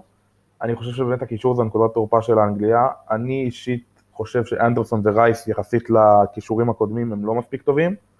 הם טובים, לא מספיק uh, לעומת גורצקה וקרוס, או קימיס וקרוס נגיד, זה יכול להיות החלק הבעייתי, אם אני חושב שאם קבוצות ישחקו על זה מול אנגליה, אז אה, הם כן יכולים לפגוע באנגליה, אבל שוב, אם נגיע להתקפה, אה, סטרלינג, ראשפורד, קיין, סנצ'ו, פודן, זה התקפה שהיא מדהימה, מדהימה, היא, היא כל כך מגוונת, גם סנצ'ו, גם רשפורד, אה, חלוץ תשע כמו קיין, זה בכלל תענוג. אולי קיין נראה טיפה אחורה ורשפורד וסטרלינג רצים לשטחים, זה יכול להיות קטסטרופה לכל הגנה. יהיה מעניין לראות איך, איך סאוטגייט ינהל את זה. אני כן חושב שהקישור טיפה בעייתי, אבל שוב, אם זה יתחבר, וכמו שאמרת, הגרלות סבירות, זה יכול ללכת עד הסוף בכיף. גיא, מה דעתך? גם אתה חיובי עם האנגלים? אז ככה, אז אני דווקא פחות מתחבר ל... למה שאמרתם רק בקטע של המערך. יש נבחרות שהשחקני קישור שלהם מתאימים למערך כזה. כמו שאמרנו בגרמניה, אפילו בבלגיה, זה שחקנים שכן יכולים לשחק את ה-50-50, להיות גם מספיק טובים התקפים וגם מספיק טובים הגנתיים. באנגליה זה לא המצב, באנגליה, כמו שנועם אמר, אנדרסון ורייס זה לא זה, לא זה לפחות בעמדות האלה, אה, בשיטה הזאת. כן יש להם שחקני הגנה, מגנים תוקפים, נגיד אם לקחנו את סאקה, שיכול לשחק העמדה הזאת, בעמדה הזאת, אז כן יש להם את, ה, את השחקנים הטובים לשם, נגיד יש להם את צ'ילואל, יש להם את סאקה, יש להם בצד ימין את טרנט, את אה, ון ביסאקה, יש להם את השחקנים הטובים לזה, אבל בסופו של דבר צריך למצוא איזון. ובנבחרת שאתה יכול לזמן את מי שאתה רוצה, אז לא חייב להיות נעולים על המערך הזה. עם כל הכבוד גם, לאנגליה יש שחקני התקפה, כמו שאמרנו שפשע לא לשים נגיד אה, את גונדוגן ואת... אה. כמו שאמרנו שפשע לשים את גונדוגן ואת גורצקה בספסל, אז זה פשע לדעתי לפחות להשאיר בספסל שחקנים כמו גריליש, כמו מדיסון, כמו סנצ'ו נגיד אם זה יהיה סטרלינג שיפתח במקומו, פשע להשאיר שחקנים כאלה בספסל. בגלל זה אני חושב שאנגליה צריכה לעשות את המעבר, אני, אני לא חושב שזה יקרה, אבל אני חושב שהיא כן צריכה לעשות זה, לעשות את המעבר לארבעה שחקני הגנה. אני גם אוהב שווקר משחק בתור בלם, ואני כן חושב שהוא יכול לשחק בלם אה, גם ברביעיית הגנה, גם בסיטי הוא עשה את זה כמה פעמים. הוא יכול לשחק בלם, למרות ש... אם, אה, יש לך את סטונס ואת מגווייר אז אין צורך, אבל הוא כן יכול לשחק כבלם במערך הזה. מגנים יש לך גם את לוקשו, גם את צ'ילואל שהם יכולים לשחק בקו של ארבע, אולי לוקשו קצת יותר מתאים בגלל ההגנה, אבל שניהם יכולים לשחק בזה, גם, גם uh, אהרון ון ביסאקה, שלטעמי לפחות, מבחינה הגנתית, הוא היום המגן כנראה הכי טוב בעולם מבחינה הגנתית, uh, הוא יכול לשחק בקו, בתור מגן ימין, ואז זה משאיר לך בעצם קישור אה, שכן יכול אה, לתת לך את האיזון הזה, שרייס ואנדרסון במערכת כזה כן יכולים לתת את האיזון הזה, כי אז מעליהם יש לך, אז יהיה כמו מין 4, 2, 3, 1, ואז מי שיהיה מעליהם, תבחר מי שאתה רוצה, יש לך כל כך הרבה אופציות, מדיסון, גריליש, אחד מהם שישחק בעצם יאייש את העמדה הזאת של הקשר ההתקפי, ואז בצד שמאל יש לך את ראשפורד, צד ימין יש לך את סנצ'ו, עוד פעם, אתה משאיר את סטרלינג נגיד על הספסל, עדיין יש לך כל כך הרבה אופציות, וכמובן שבשפיץ הארי קיין. נבחרת עם המון המון פוטנציאל, המון המון המון המון פוטנציאל, בכל עמדה כמעט שאתה תרצה יש לה שם שחקן טופ. ואני חושב שסאוטגייט יעשה חכם אם הוא בעצם יפתיע את היריבות, כי היריבות כבר מכירות את אנגליה שהיא משחקת עם חמישה בהגנה. למה שלא תפתיע אותם? תלך על ארבעה, על קו של ארבעה, תנצל את הכוח ההתקפי המטורף הזה שיש לך. אני לא חושב שיש נבחרות שמסוגלות בכלל להשאיר כל כך הרבה שחקני התקפה על הספסל. זה מטורף, אני הייתי עולה הרכב רק של שחקני התקפה אם אתה שואל אותי, הייתי עולה סנצ'ו, רשפורד, אה, סטרלינג, קיין, אה, קלברט לווין, מי שאתה רוצה, הייתי עולה עם כולם. רק מגנים ימניים אולי. רק גם מגנים, אה, מגנים ימניים. אתה מבין, זה, זה הבעיה, הוא צריך למצוא את האיזון, ובנבחרת בדרך כלל אין את הפרצופים האלה, זה יותר בקבוצות, ששם כאילו יותר קשה לשנות, בנבחרת אין את הפרצופים, אבל עם כל השחקני התקפה שיש, לדעתי יהיה לו את הפרצופים האלה, ופה הוא יצטרך למצוא את האיזון בתור מאמן גם.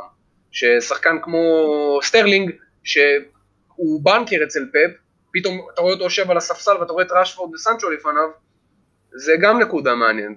אני חושב, אני אסכם את הדיון הזה עם שתי נקודות.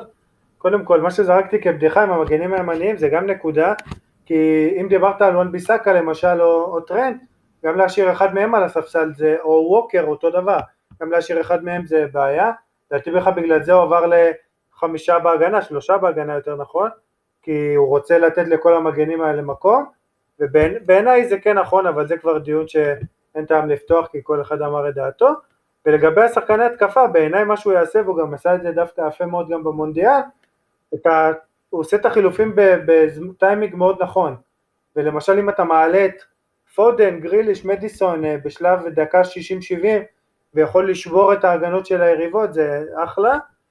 אה, זה כן מעניין, כי לדעתי גם מה שעוד הוא יכול לעשות וחכם שיעשה, זה שינוי מערך תוך כדי משחק נגיד. זה גם כן יכול להיות חכם. ויש לו את האופציה עם, אה, עם ווקר למשל שיכול לפתוח כמגן, להפוך לבלם תוך כדי וכאלה. מעניין מאוד מה, ש... מה שיקרה איתו, אבל שתי הנבחרות אצלנו הבאות הן לא פחות מעניינות. ואני רוצה שנתחיל לעבור אליהם. אה, במקום השני שמנו את פורטוגל, שבעיניי, אני אתחיל אה, מהנקודות תורפה, בעיניי יש לה מעט נקודות תורפה, אבל כן קיימות. אה, קודם כל הבלם, ש... הבלם השני, מה שנקרא, שישחק ליד רובן דיאס, זה יהיה פפה או פונטה כנראה, שני בלמים מבוגרים וכבדים ולא מספיק טובים לרמות האלה, אלא אם שוב שכחתי מישהו, אבל לא נראה לי.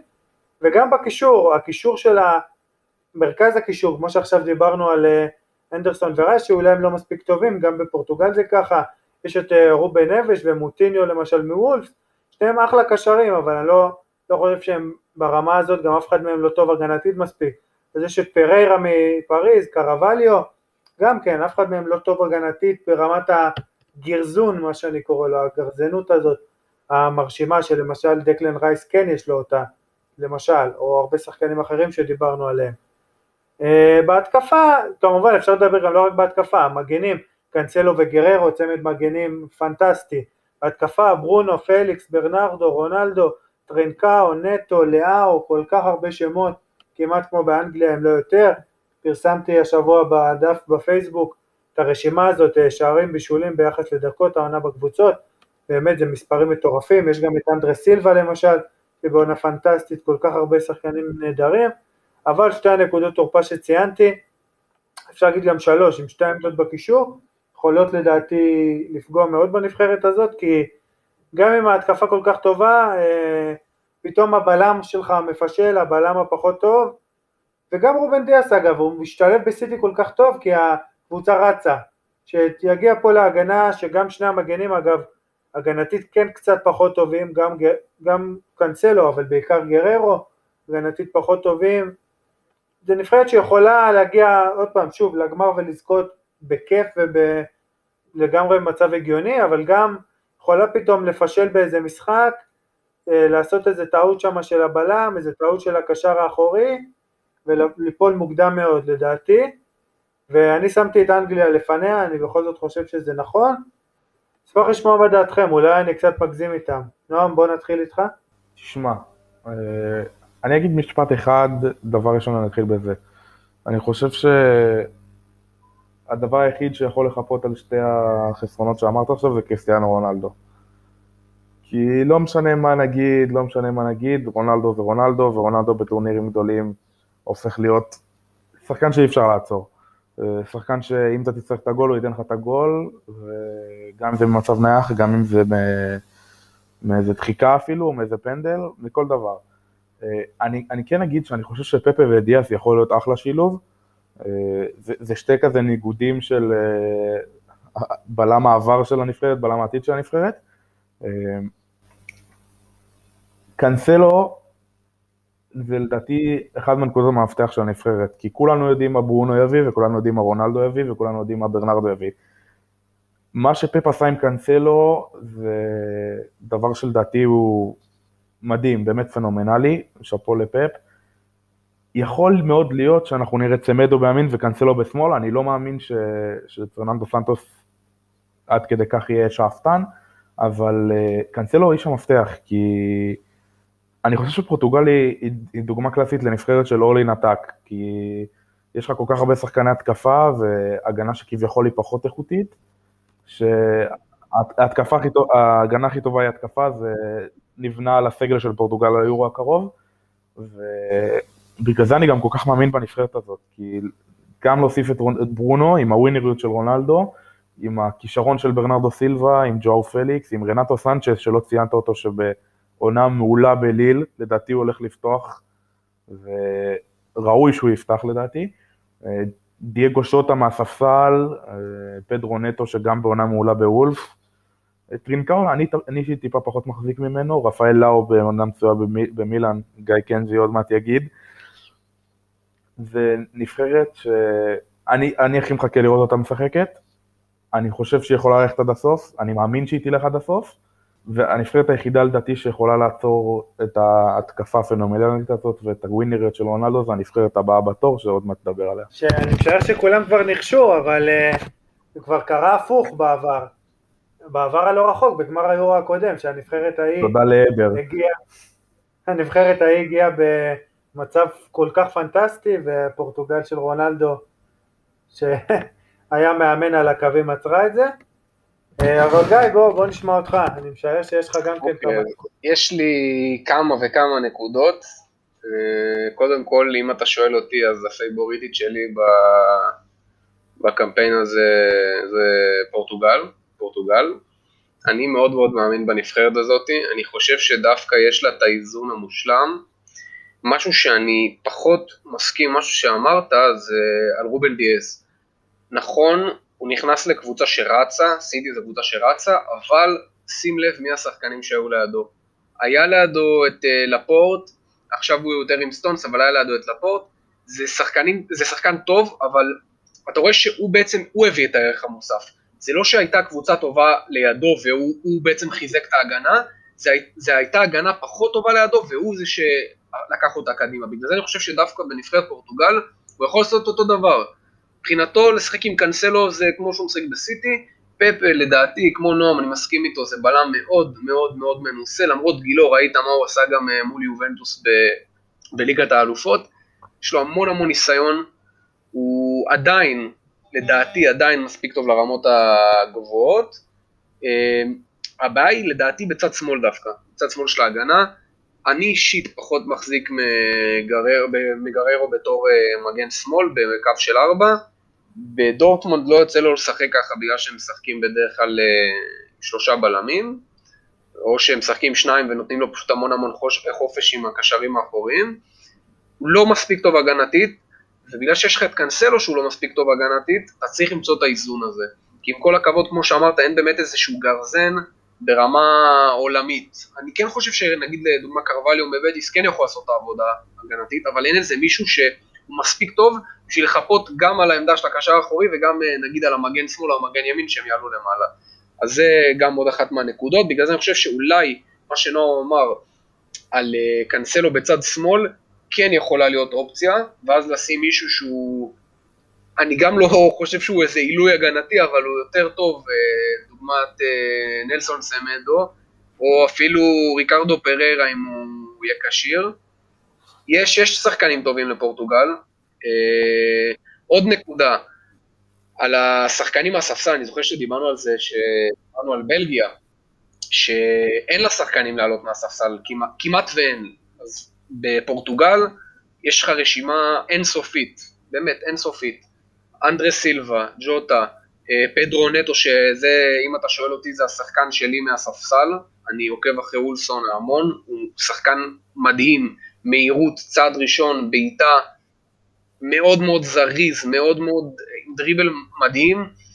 יש לוולס כל כך הרבה אופציות, אך לדעתי הנקודה החלשה שלה זה, זה בקישור, לדעתי הנקודה, החולשה שלה היא בקישור, כמו שאמרת, חוץ מברונו פרננדש אין לה שחקן world class בקישור, אולי, אולי למעט נגיד רובן נבס, שגם הוא אני לא מחזיק ממנו ברמה של ה world class, וכמו שנועה אמר, אז יש את רנטו סנצ'ז, שהוא גם שחקן מעולה, אבל אני עדיין לא חושב שזה כמו ש... זה, עדיין לא ב-level של תיאגו קרוס אה, ו- וה- ואחרים שמשחקים בנבחרות אחרות, אפילו וראטי באיטליה, אפילו, אה, אפילו דעתי הם לא יותר טובים מטיילמנס בבלגיה, זה שחקנים שהם טובים, אבל הם לא, עדיין לא.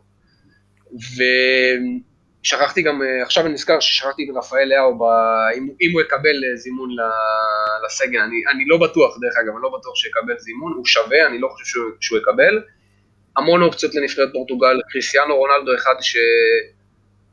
אה, מה, מה, אפשר להגיד עליו? זה שחקן שיכול לגמור לך את המשחק uh, במהלך אחד, בנגיעה אחת, בנגיחה אחת, קפטן אמיתי, הגיל שלו לא מהווה שום פקטור, אז הוא לא נכון שהוא לא עושה את הדריבלים מהצד כמו שהוא עשה הפעם, אבל המשחק ראש שלו, האתלטיות גם בגיל 36 זה משהו שלא, שאף אחד לא יכול להביא לידי ביטוי כמוהו. פליקס, גם עונה יחסית טובה, למרות שבזמן האחרון אני רואה שהוא בדעיכה, אבל גם עונה מעולה באתלטיקו. ברונו פרננדש, אה, ברונו פרננדש, חסר לי אישית, זה משהו שפחות קשור ליורו, יותר קשור לקריירה שלו ביונייטד, שהוא לא בא לידי ביטוי במשחקים הגדולים, זה משהו מאוד מאוד מפריע לי אצלו, אני לא רואה אותו מככב במשחקים הגדולים. אתה יודע, לא חוכמה בסוף, אנחנו יודעים שיש לו כישרון, אה, אם, אם אני אגיד שאין לו כישרון שהוא לא שחקן טוב, אני סתם אצא אה, טיפש. אני אומר, יש לו כישרון והמון, אבל חסר לי שהוא ייקח על עצמו במשחקים הגדולים, וייתן את המספרים, ייתן את השערים, ייתן את הבישולים, כי יש לו את היכולת, יש לו את הטכניקה, יש לו בעיטה, יש לו מסירה שלו. אגב, גם בספורטינג זה היה בספורטינג. בספורטינג גם הוא נותן מספרים מטורפים, אבל אין, הוא לא צריך להוביל אותם בעצם לנקסט לבל. הוא לא צריך לקחת איתם אליפות. דרך אגב, ספורטינג עכשיו, כנראה לוקחים אליפות בלעדיו. זה, זה משהו מטורף.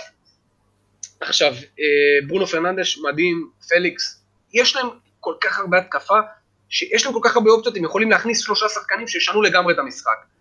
שוב, נבחרת הפי, הפייבוריטית שלי, אני מאוד מאוד אוהב אותה, אני מאוד מאוד אוהב גם את המאמן, שזה מאמן שלא, אין עליו יותר מדי באז תקשורתי, אבל מאמן, אה, פרננדו סנטוס מאמן מדהים.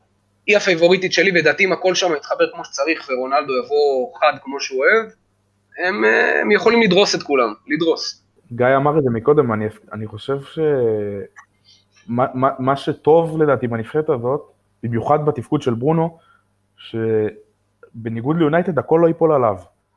שגם עוד משהו שאני רוצה להוסיף על רונלדו, שאם בעונה כזאת הוא נותן 19 גולים ביובנטוס, שמשחקים לו רביו, רביו ובן תקור בקישור, שהקיר שלי אפור ופחות אפור מהם, אז, אז פה יש לו את ברנרדו ויש לו את פליקס ויש לו את ברונו, שיאכילו אותו בכל כך הרבה כדורים, שזה...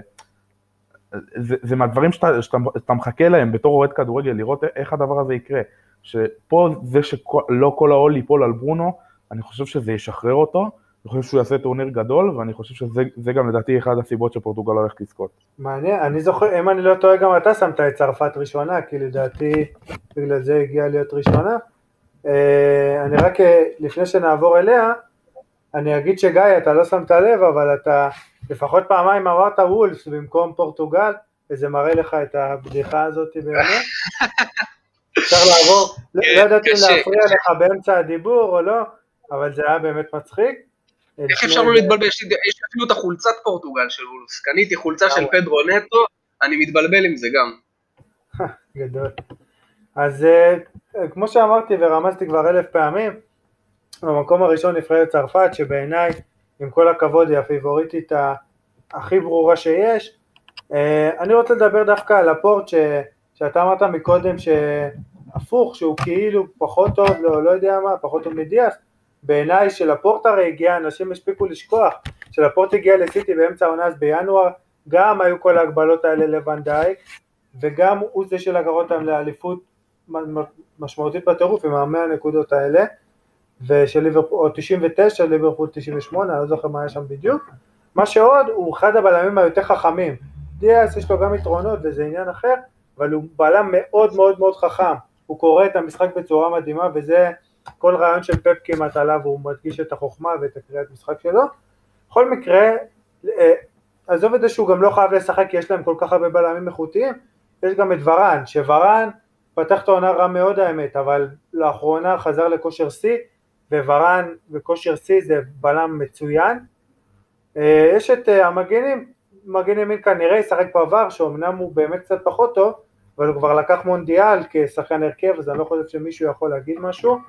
בצד שמאל ישחק אחד מההרננדזים, אני מקווה שזה יהיה חברך ממילאן, ולא לוקאס, אה, תאו הרננדז ולא לוקאס, למרות שלוקאס אפרופו גם שיחק שם ולקח מונדיאל, תאו זה שחקן מאוד מאוד משמעותי גם בפן ההתקפי, ושחקן מדהים, מדהים בקטע שאיך הוא משפיע על משחק ההתקפה, גם הוא ווינר לא קטן, לדעתי הוא כן יהיה זה שישחק גם כי באמת נותן עונה פנטסטית, ואחיו, לדעתי אחיו הגדול, כן, אם אני לא טועה, יגיד לו וואלה, נותן לך את זה בשביל הנבחרת, ככה יש שם את הפרגון הזה.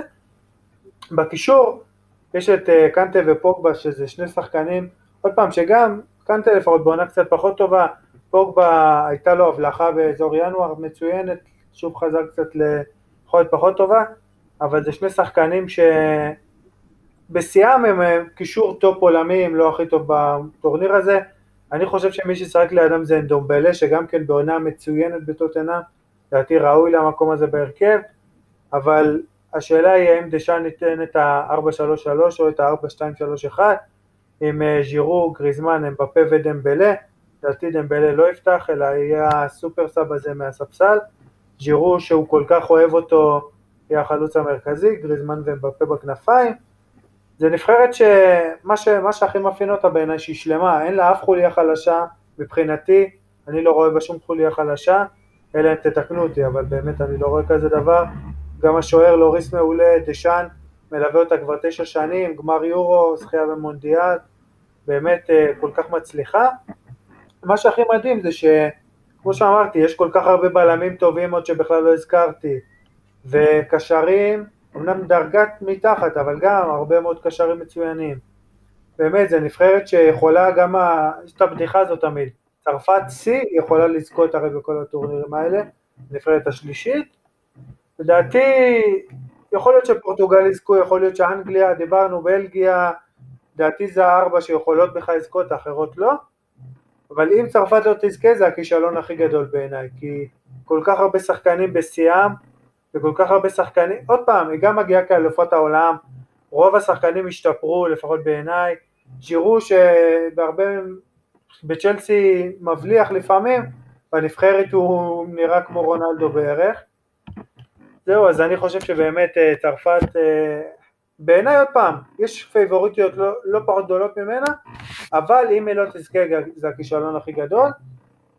אשמח לשמוע מכם? מה אתם אה, חושבים, הרי אמרתם פורטוגל לא פחות טובה, פורטוגל פייבוריטית, איפה צרפת יכולה ליפול, מה הנקודות, או למה צרפת יכולה ליפול יותר נכון, גיא, מה אתה אומר? אתה נתת פה על פורטוגל הרי נאום באמת אה, שקצת שכנע אותי אפילו, אז בוא תסביר לי למה גם מהצד השני. אז ככה, אז קודם כל, נועם יותר אה, התחבר אליי בקטע הזה, בקמפיין של אה, צרפת, קמפיין המונדיאל שהם זכו, הם שיחקו כמו שאמרת 4-2-3-1, אבל מה היה הקטע של 4-2-3-1 שלהם? הוא לא באמת היה ככה. הוא היה השתמשו במטווידי בתור אה, כנף שמאל, סוג של כנף שמאל מזויף, שמשהו שאין להם עכשיו את מטווידי אז הם לא יכולים לעשות את הדבר הזה.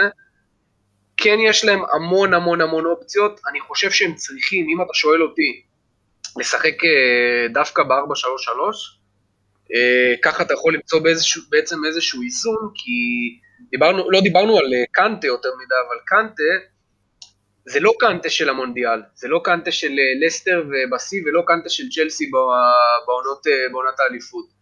זה קנטה טוב אבל פחות, זה קנטה שהוא טוב אבל הוא יכול לקחת על עצמו הרבה פחות ממה שהוא היה אה, רגיל לקחת, בגלל זה אני חושב שצריך, כמובן שזה יהיה קנטה פוגבה ונספח לידם, אני חושב שהנספח הזה לדעתי האישית צריך להיות או קורנטנטו ליסום ביירן, או דווקא סיסוקו מטוטנאם, שזה שחקן שהאיכויות ההתקפיות שלו הן לא יותר מדי גבוהות, אבל הוא כן שחקן שיודע לשחק את ה-50-50 הזה עם המון המון עוצמה, המון המון כוח, אה, שחקן שיודע לעשות זה גם הגנה בצורה טובה וגם אה, התרומה ההתקפית שלו בתור שחקן שבא מקו שני גם היא יחסית אה, טובה.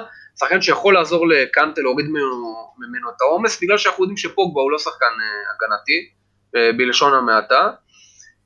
אמ, כמו שאמרת, נבחרת צרפת זה נבחרת עם המון אופציות, לדעתי, ההתקפה שלהם, וזה מה שמבאס אותי.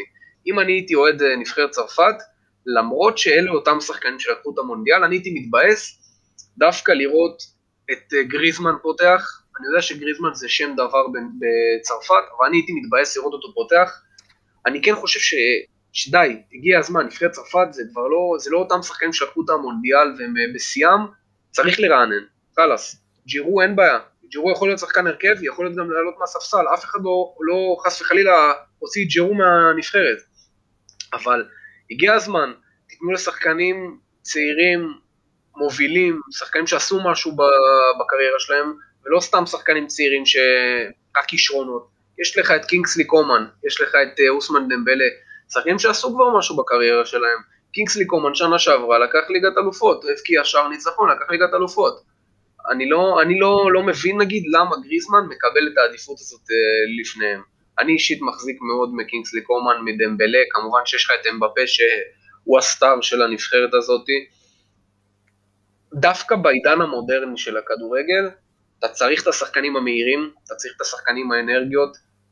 לדעתי שלישיית התקפה שמורכבת, נגיד, נגיד אני משאיר את ג'ירו בתור החלוץ תשע, שלישיית התקפה של אמבפה, קינגסלי קומן סלאש דמבלה וג'ירו, זה יכולה להיות שלישיית התקפה טובה, כשמתחתיה יש את פוגבה שיודע לתת את הכדורים, ונגיד אה, במקום טוליסו, אז אה, נגיד במקום סיסוקו, טוליסו, או כל קשר אחר, רביו, לא יודע, יש להם גם מיליון אופציות, כמה וינגה אפילו, יש להם המון אופציות, הם יכולים לעשות משהו גדול, הם צריכים לעשות משהו גדול, אני לא יודע אם הם יותר טובים מפורטוגל, אבל uh, כן, יש להם את הכלים, זה בוודאות יש להם את הכלים, זה לא נבחרות אחרות כמו שאמרנו על בלגיה וספרד, שיש להם נקודות, ש...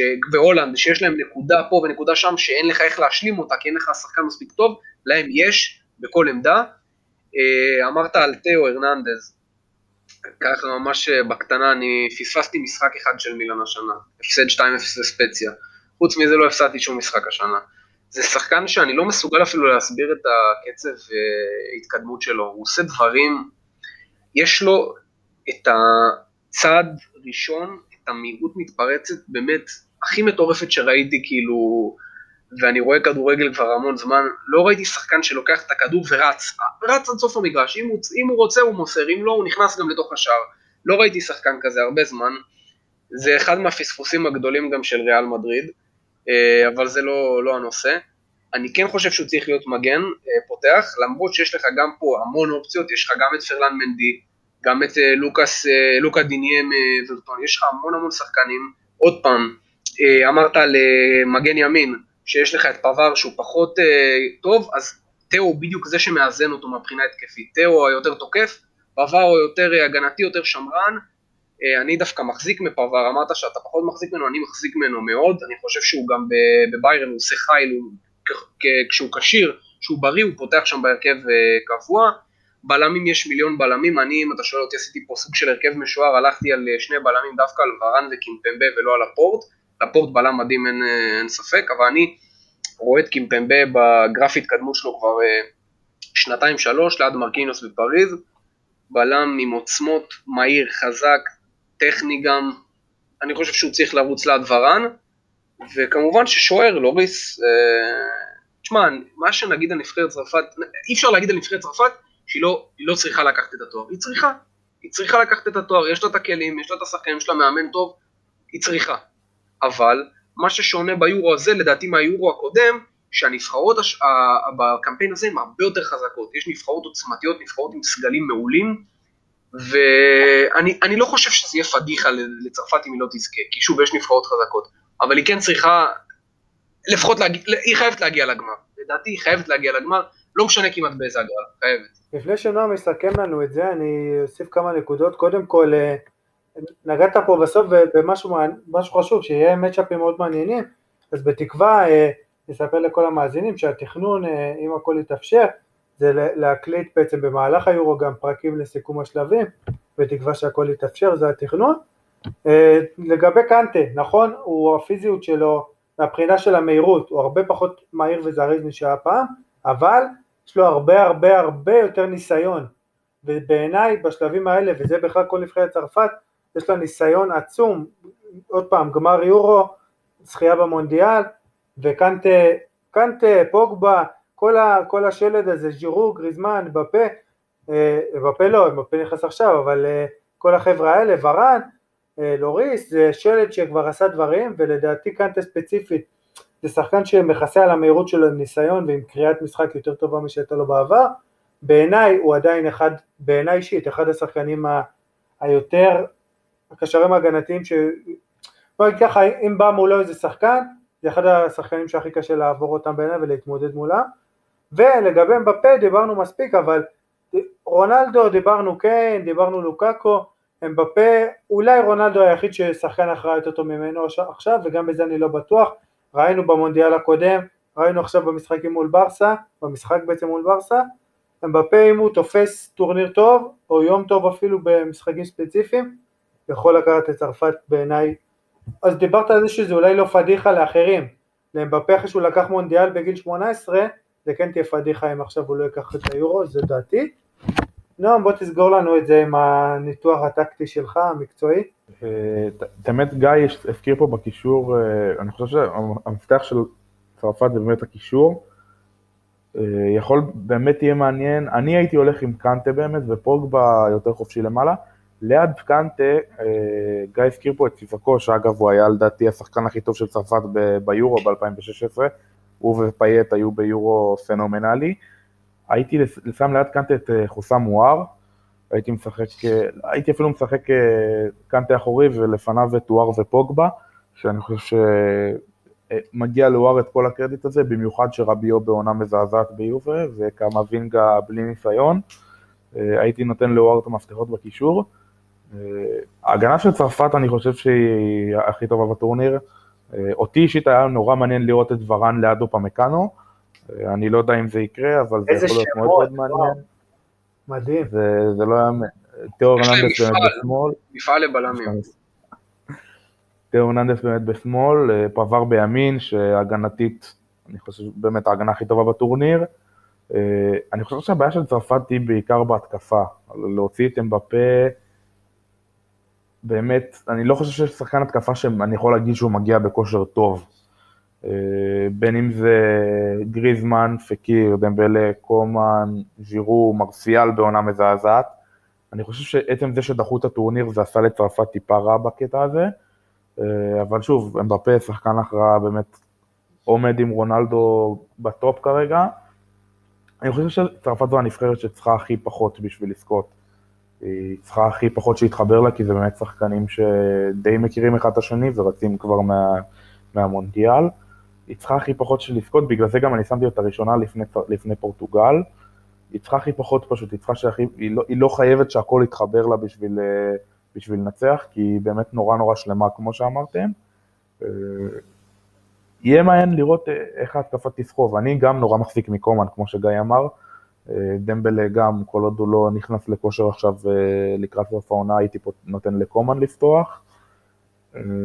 גריזמן, גם, אני לא רואה אותו בתמונת ההרכב בכושר הנוכחי. לי קצת קשה עם הקרדיט המוגזם לג'ירו. הוא חלוץ טוב, אבל אני לא חושב שהוא חלוץ world class.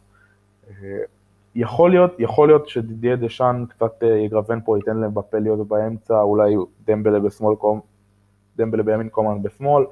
משהו בסגנון, אבל שוב, אני חושב שעם הגנה כזאת ועם קישור כזה באמת קשה לא לקחת, אבל זה לא, זה לא אותה אופרה של המונדיאל ושל היורו, יש פה באמת נבחרות עם סגלים מפציצים, שבאמת נורא נורא קשה לדעת מי תיקח, אבל שוב, צרפת לדעתי הכי שלמה, עם הכי פחות נקודות תורפה,